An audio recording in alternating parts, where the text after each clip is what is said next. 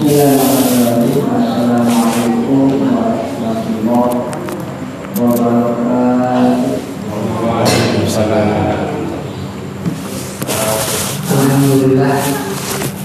Alhamdulillah.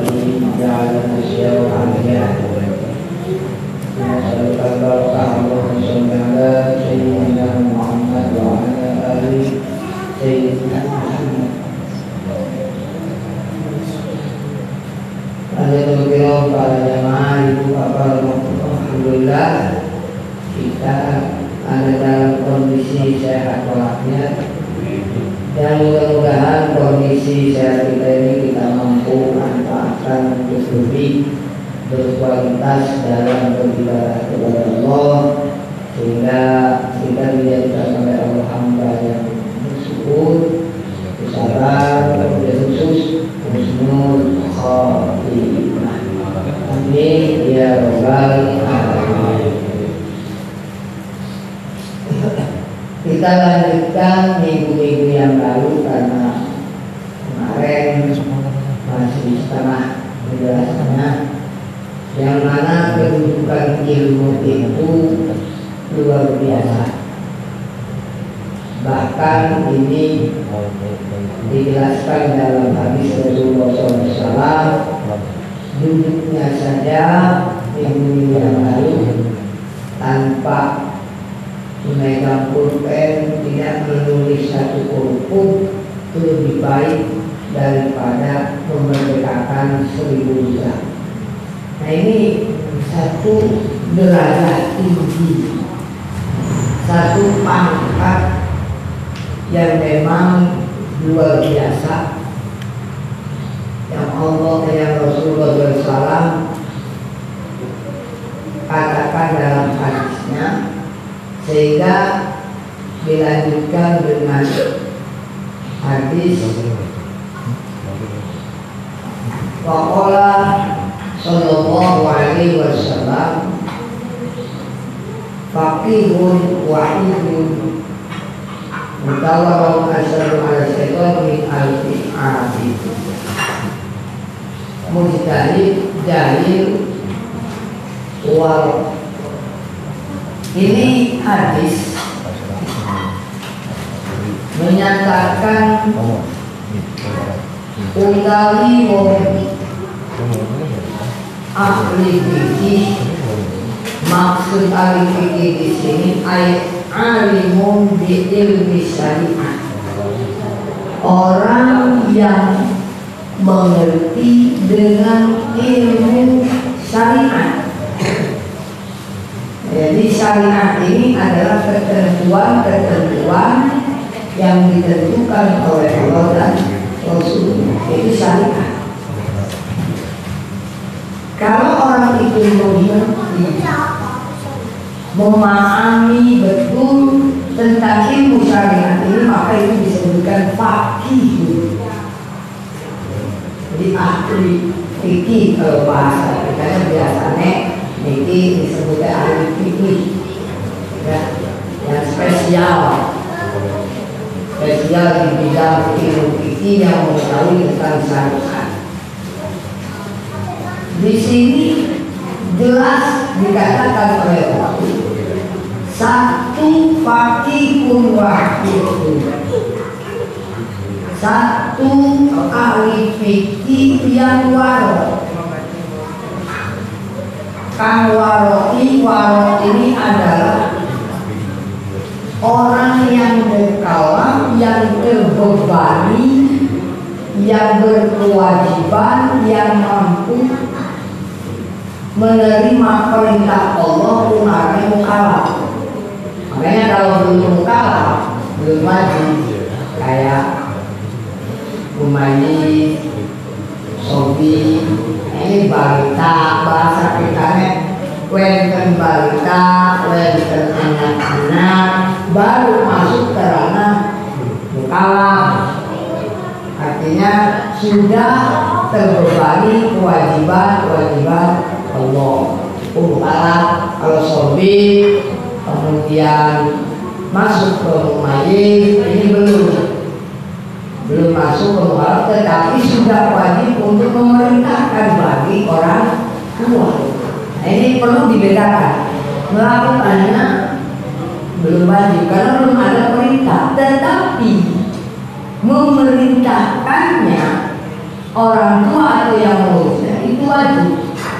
Nah, ini itu perlu dibedakan.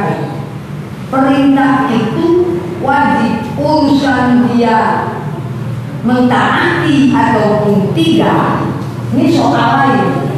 Bawas gitu. Oh kadang-kadang sudah lah di T V pegal-pegal turun baik itu lah udah lah kain gue sudah belege gue kira sudah udah lenakan gue nah ini gitu lah. Makanya yang antara memaji dengan balik itu beda. Kalau memaji perintahnya yang wajib, mengajarkannya yang wajib. Al-Nabah ini betul kok cari. Karena untuk mengarahkan orang itu, maka penyampaian apapun, perintah apa baik yang betul-betul wajibkan adalah menyampaikan, tidak menentukan hukum. Makanya orang tua mau wis lah, ngomong gede, wis rapi, anak terserah. Ini kalau suruh bener ya, ini bener, ini salah. Eh, ini ngomong ngomong kotor, ini jelas-jelas berdosa-dosa. Dosanya apa lagi? Lebah tidak mengarahkan dan tidak menyampaikan. Kalau menentukannya, itu bukan urusan kita. Salah lo ngadan, dia ngadan madan baik, kalau marah pun kakak. Hah, ada ada.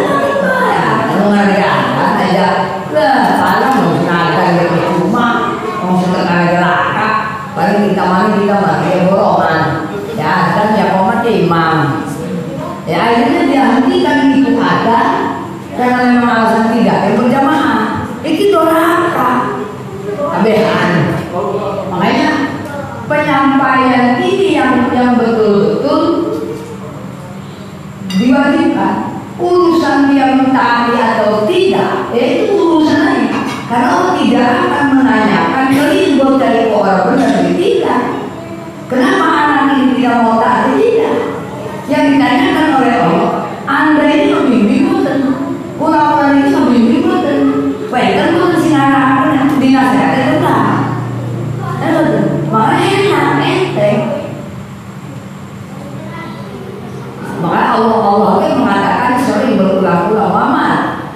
Di situ itu hanya nah, di pembahasin kita-kita ini sama. Maka kalau orang mukalla memerintahkannya wajib, mengarahkannya wajib, melakukannya wajib. Nah, kalau kita sudah perintahkan lalu orang itu balik ini sudah sudah ada di dirinya, sudah melakukan sifat balik, sifat mukalla berarti sudah terbalik kewajiban Allah dan Rasulnya, lalu dia tidak mentaati, maka urusannya dorang ini jelek.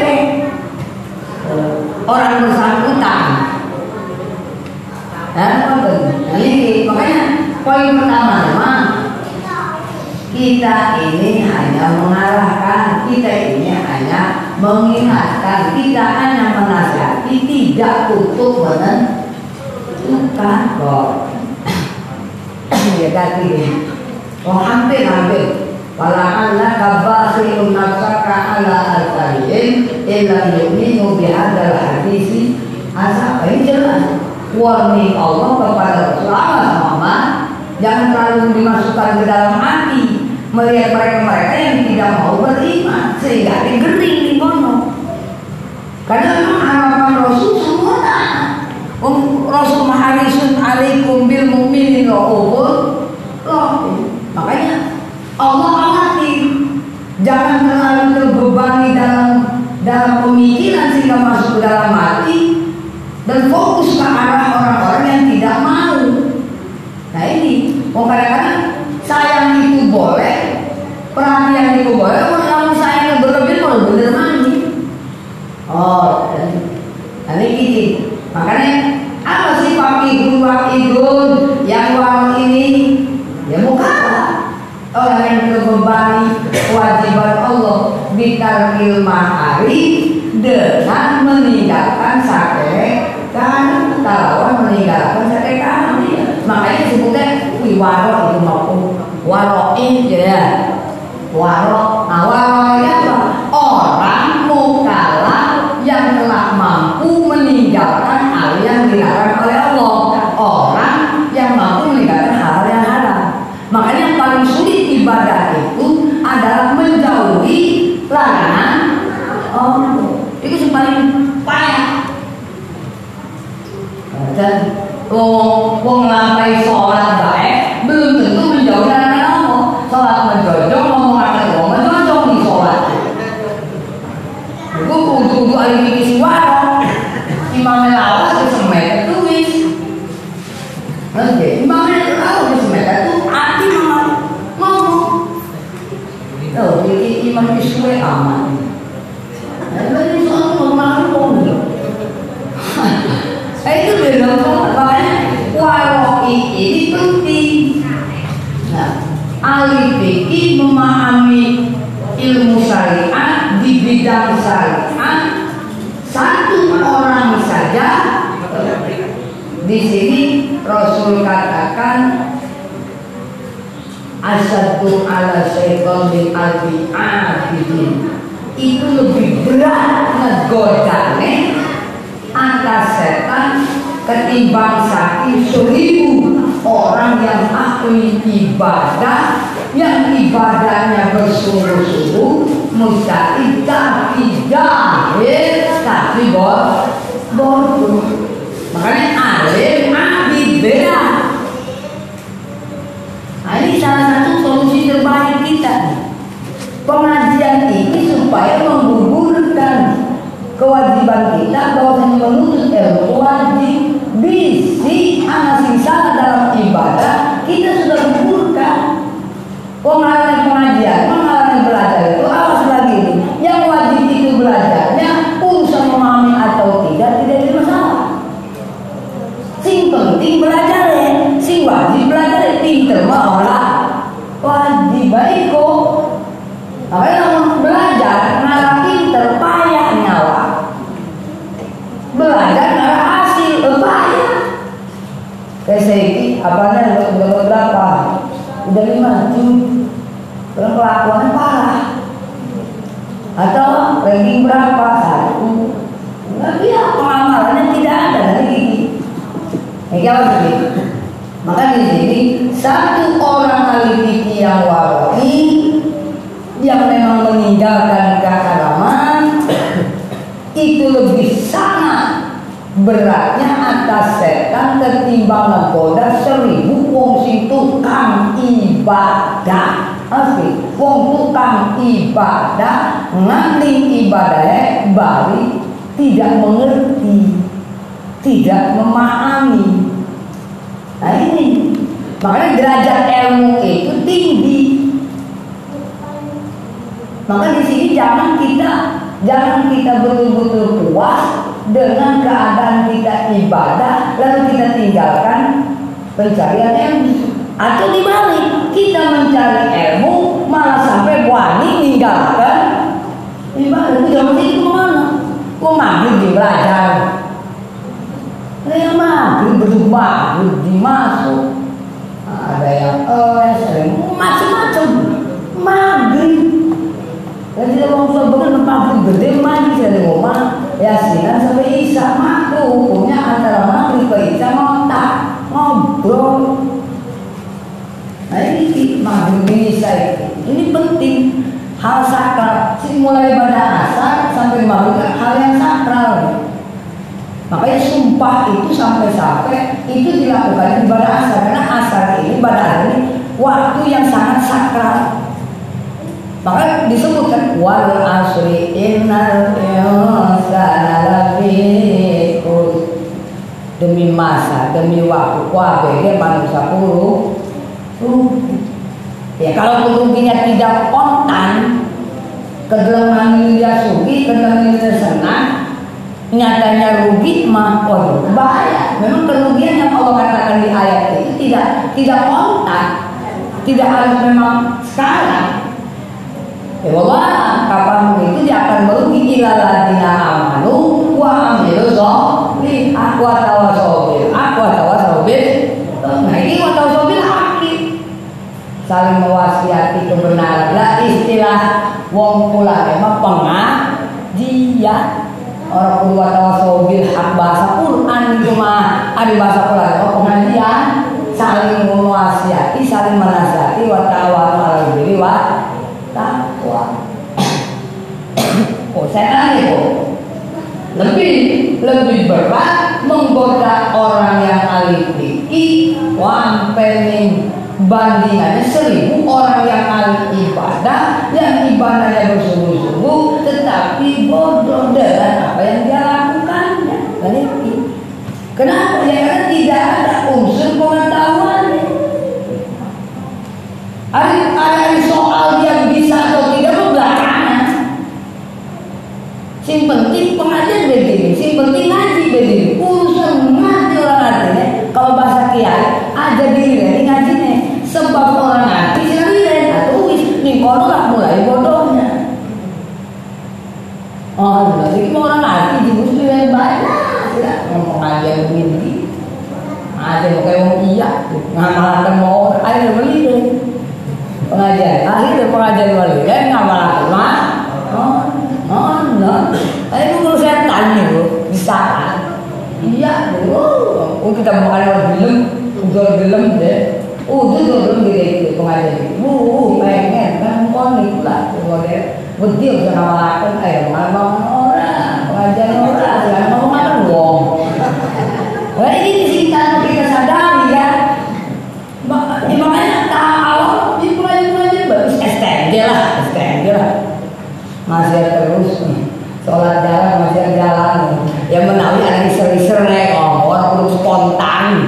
Yang menawi ada ngajinya terus. Mas, mas ya sing lengser. Oh, ini pengajian orang masih terus. Ini sih bahaya. Makanya ambisnya antara alim dengan abdi beda.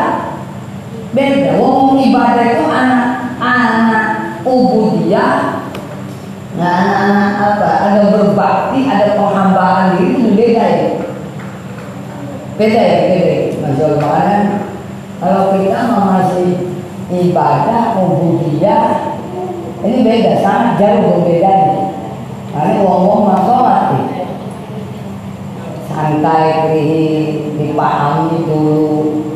Nah, mau soal orang gila ini makan mengkeren. Cok takut lukutu. Ini masa contoh lah. Baik ya, apa? Makanya ada rukunnya. Rukun itu nggak terdimin. Ini fikir lah ya. Tapi bismillahirrahmanirrahim. Dikir keren subhanallah. Santai pak ya. Itu kadang-kadang uang udah ganjaran. Ya, sing udah ganjaran. Kesehatan tuh kadang-kadang mengkoten ya, bu. Ngatik. Wih, gede ganjarannya. Baru yang pertama sih kumah itu layu. Itu banyak. Wih, usah takut peninggalan. Mau aja sih rumah. Nah bagus, ini bagus. Orang ngomong boleh, bagus. Nah, tidak ada etikanya. Soal agama itu tidak harus dengan terburu-buru. Karena soal ketinggalan itu masih bisa dalam ilmu fikirnya masuk. Dan begitu, oh, mau aja sih keselanduan apa? Eh. Ada undang-undang ganjaran madarat ngawal dewek. Makanya Allah itu memahami dia karena Allah sang penciptanya. Modelnya itu, modelnya itu puasa, maghrib buka, lalu aku nengkeng. Well, kita harus sholat jamaah begini. Dia bagus, bagus, bagus. Cuma ini uang, jadi belum memahami Allah itu mereka buka begini ya karena kita harus lakukan. Bismillah, ya senora konsen, Fatihah bagian tanganku pengen mangan. Tenangan tuh dingin, minum tuh dingin. Makanya disunahkan disebut takjil iftar gancang buru-buru buka sampai dihukumi oleh hukum syariah sunnah kegancangan buka bikin sunnah kegancangan sama maghrib. Karena tahu hukum Allah itu tahu dan memahami makanya agama tidak ada yang memberatkan kalau memang disertai dengan R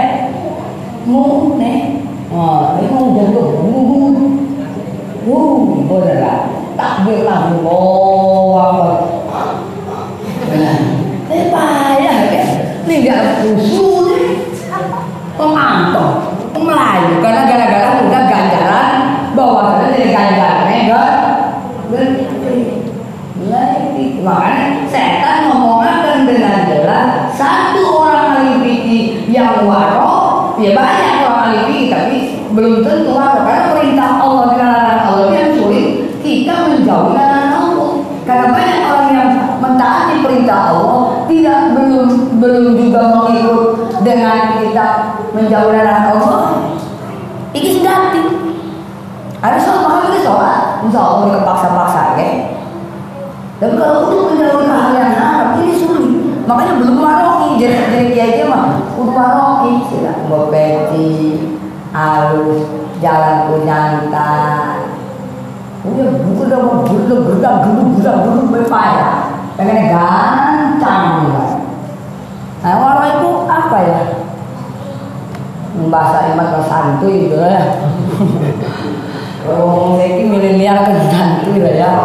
Nanta ulang diminkan orang keumpamanya imam saya belum P D P oh umur delapan puluh tujuh puluh enam puluh ya wis lah oh pasti dia memahami oh ya ada dawa-dawa di sholat karena anak si umur kolong puluh bisa ke aten lah itu iya bukan soal bukan soal lama atau tidak. Makanya khusus mah ganti lah. Kalau dia nanya, "Yey, enggak khusus ku kepergian." Ganti lah.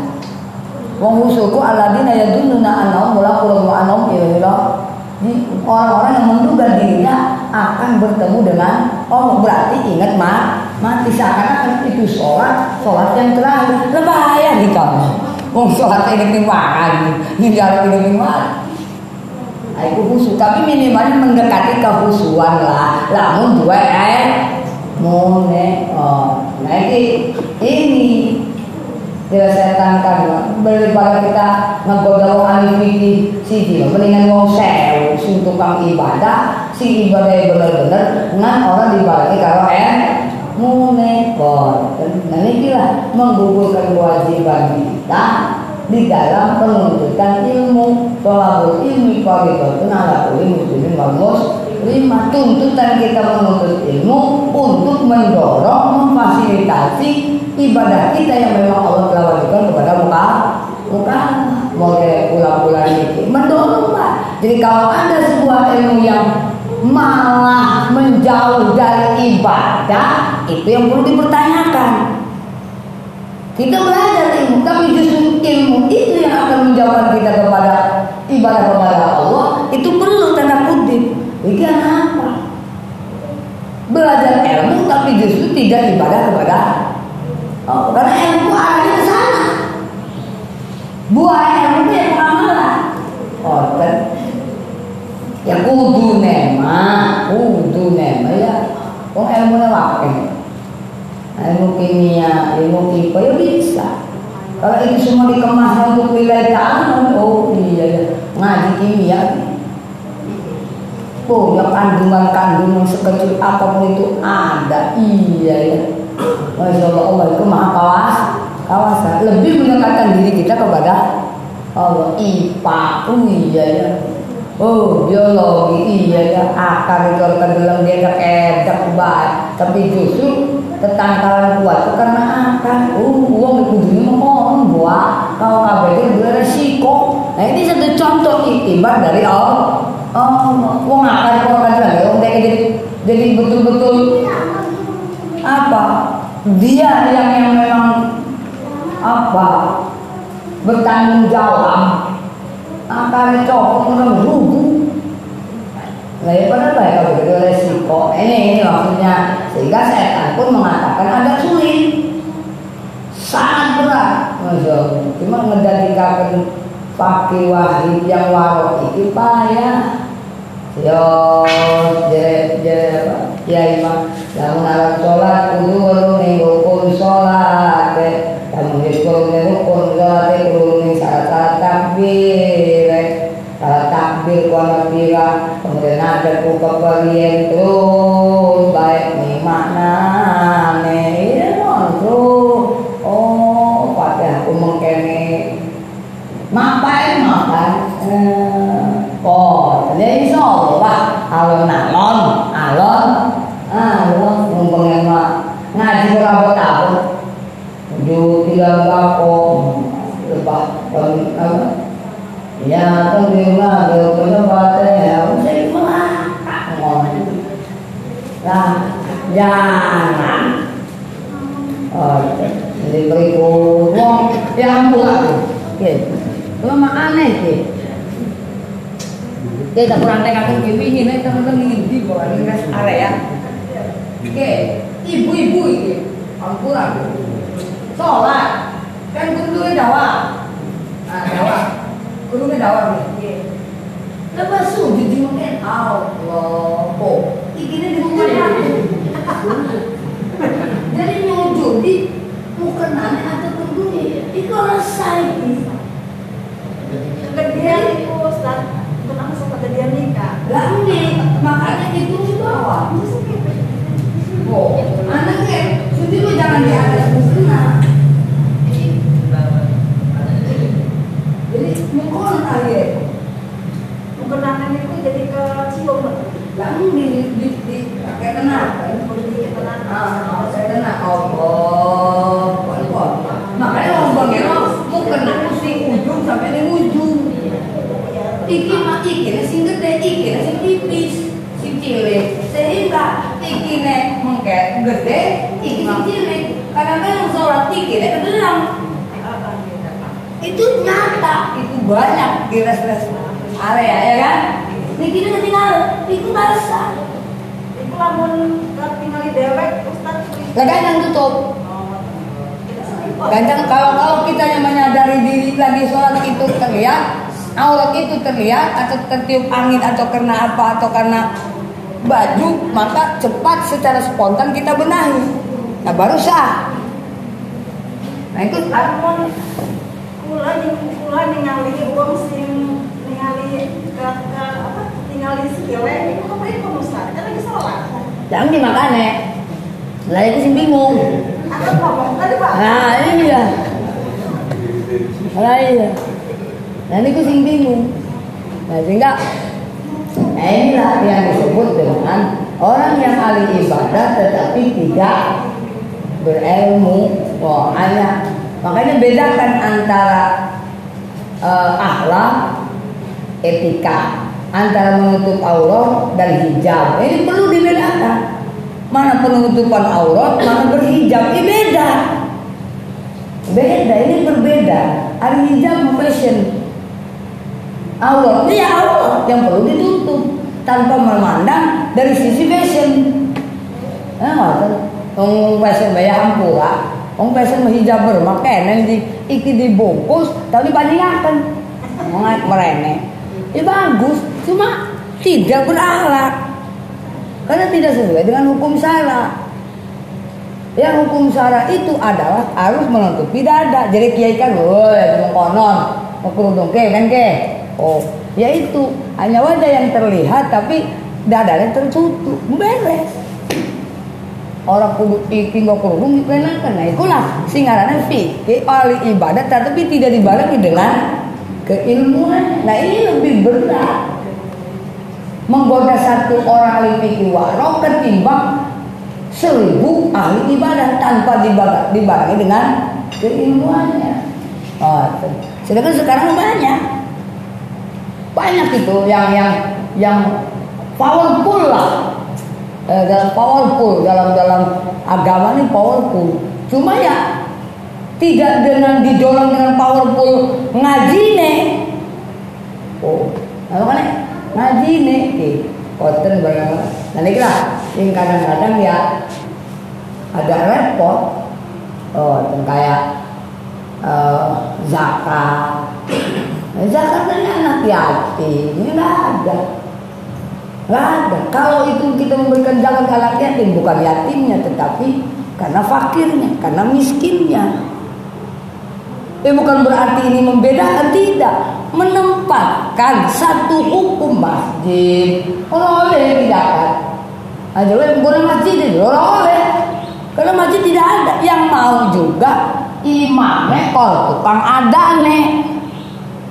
Eh ikut kan, wih ikut jadi sugi, ya orang masalah. Karena yang dilihat adalah pegawaian tuh, cuma imam isumi.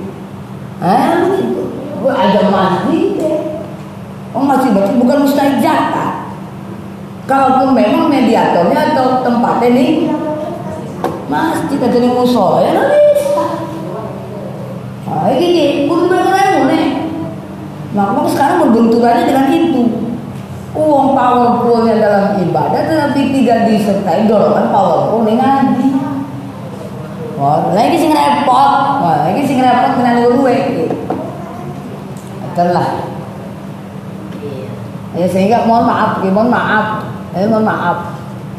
Ya sehingga powerful dalam agama, uang kawin dipisahkan. Lah kita bingung.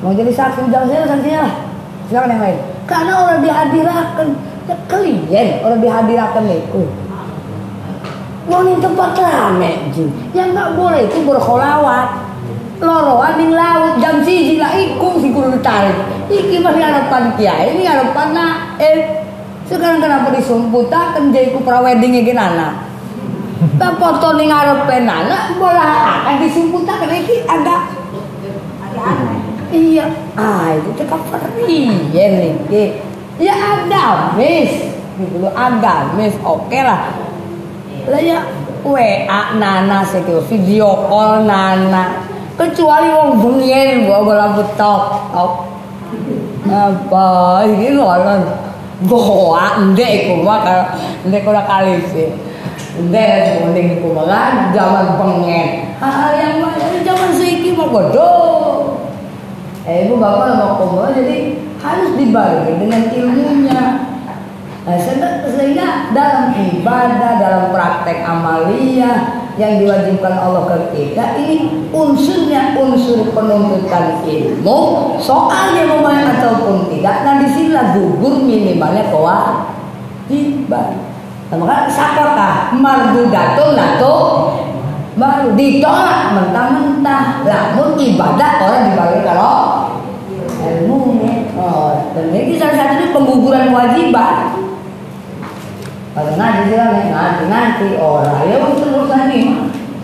Orang orang mau ditakor, orang pameran. Oh, tidak tidak tidak ada tanggung jawab kita harus mendapat bukan hasil itu bos ya, bukan hasil. Makanya Nabi Nuh kan, kayak contoh kan. Nabi Nuh dalam seribu tahun mendapatkan seratus, tapi Nabi Nuh mendapatkan titel ulul azmi. Berarti yang dilihat oleh Allah bukan hasil, bukan soal berapa dia mendapatkan orang beriman, bukan, tapi soal keistiqomah Nabi Nuh terus menyampaikan, kalaupun keadaan serba banyak penolakan. Ini yang dilihat oleh Allah, bukan soal hasil. Penghasil yang mengenai seribu tahun satu semua sini kapal, itu kecampur ya ada hewan, ada manusia, tapi itu masuk ke dalam ulul azmi. Oh, dari hasil mana? Makanya mau ngaji kok, bukan hasil, bukan ilmu itu bukan hasil. Nah supaya makanya itu, ya saya terlalu mengaji ya aja aja. Oh minimalnya tukang ngaji kok, tukang nggak pernah mengaji mau orang mau, itu lumayan, lumayan. Akan yang soal inilah inilah yang susah kok sehingga kok bisa sih lebih berat ketimbang sewu ini ada dibandingannya satu ahli fakih ahli fikih yang memang waroh itu lebih sulit lebih berat ketimbang sewu karena kaitan Liana setan ulama patah ababan alat minal ahwa wajah nata wakti kulubin bailal fakih al-an maka lidah. Di sini karena satunya setan ketikanya membuka. Ia setan babang ing lawang mengatas manusia sakmi kakek kepengin atau hawa nafsu dan memperelok, memperindah, mengasesorilah. Bahasa kita menzayyan itu mengasestorisi, memperindah, mempercantik lah konten di dalam hatinya antara wong fakih yang arif ning maka ini terhadap sakeh tipu daya-tipu dayanya, maka sehingganya rusaklah pintu itu itu oh iban oh filon. Nah ini artinya begini, ini kemasan kemasan kemasan setan itu emang luar biasa. Ketika kita ini menganggap itu baik, ada loh orang yang kalimatnya baik, tapi tujuannya buruk, itu baik.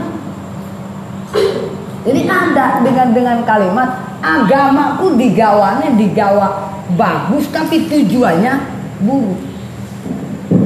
Eh, makanya ibu orang mau ngomong, oke, aku modal satu singkapang, enak. Sholat, suaranya enak, ya bagus, bagus betul lagi, bagus tuh, menurut dataran masyarakat. Lalu mancing hati setan dihiasi. Kalau orang itu tidak warofi, hati itu nongol. Iya ya kita tuh orang Sunda, oh,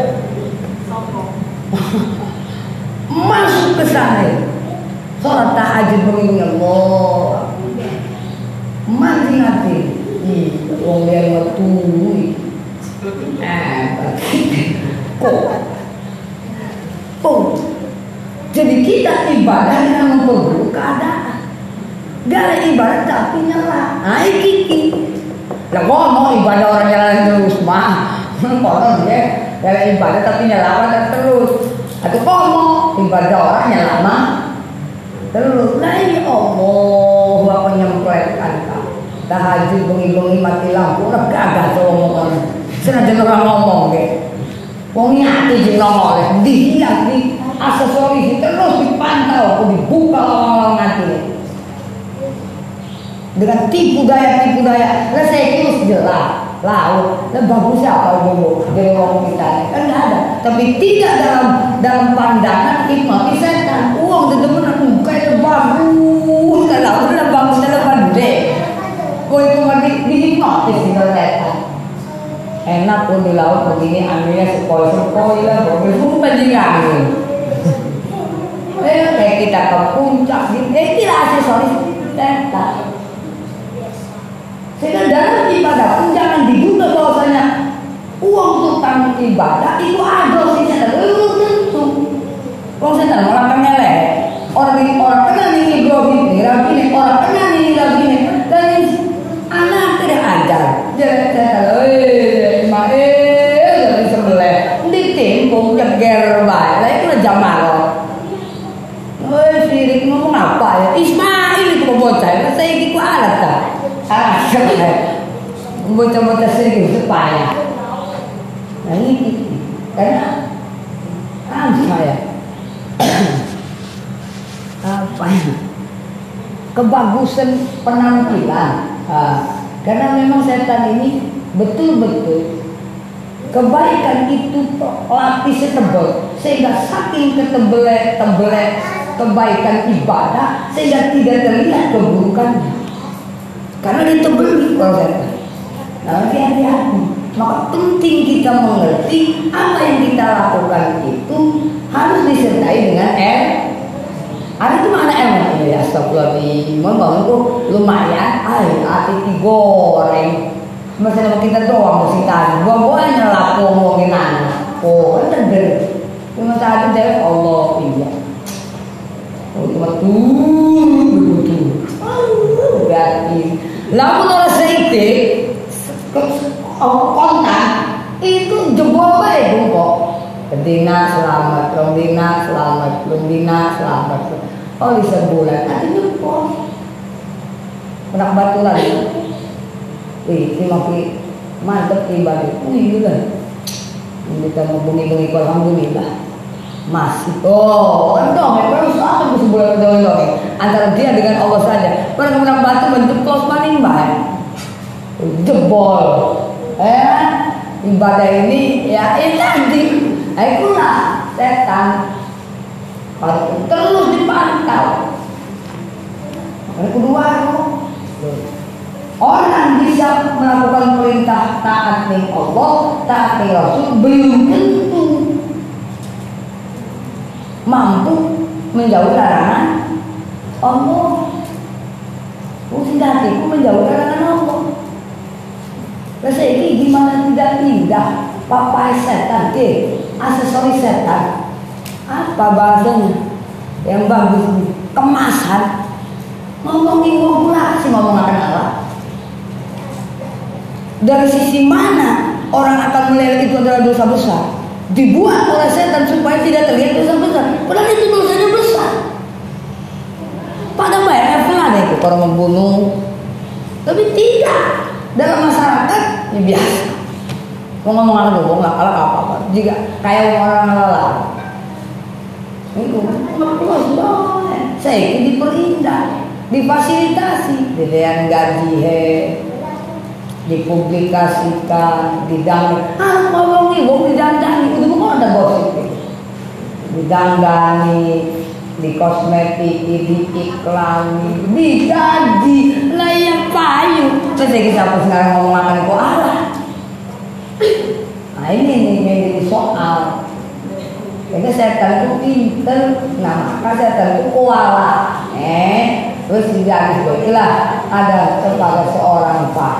I yang waroi yang memang dia melakukan kewajiban Allah dan dia mampu meninggalkan keharaman-keharaman Allah, eh, sehingga kedua-duanya jalan ini yang dikatakan dengan definisi takwa, taat nih perintah Allah, menjauhi larangan. Eh, kita makan levelnya taat nih perintah Allah pun tentu menjauhi larangan Allah. Ya tapi menurut orang pelajar bahasa alam awam lah, alam. Nah, tadi kalau bilang, kalau kalau maaf ya, dengan pertanyaannya jadi di apa di potong proses melalui faedahnya ulang dari Allah, ulang dari kemantapan dalam ibadah, di sini harus bermanfaat sehingga kita terhindar dari tipu daya tipu daya setan dan kita dibimbing oleh Allah dengan daya dan upayanya yang maha besar serta hidayah dan taufik. Amin ya rabbal alamin. Yang kepada seluruh ijabah Bismillahirrahmanirrahim. Amin. Alhamdulillah.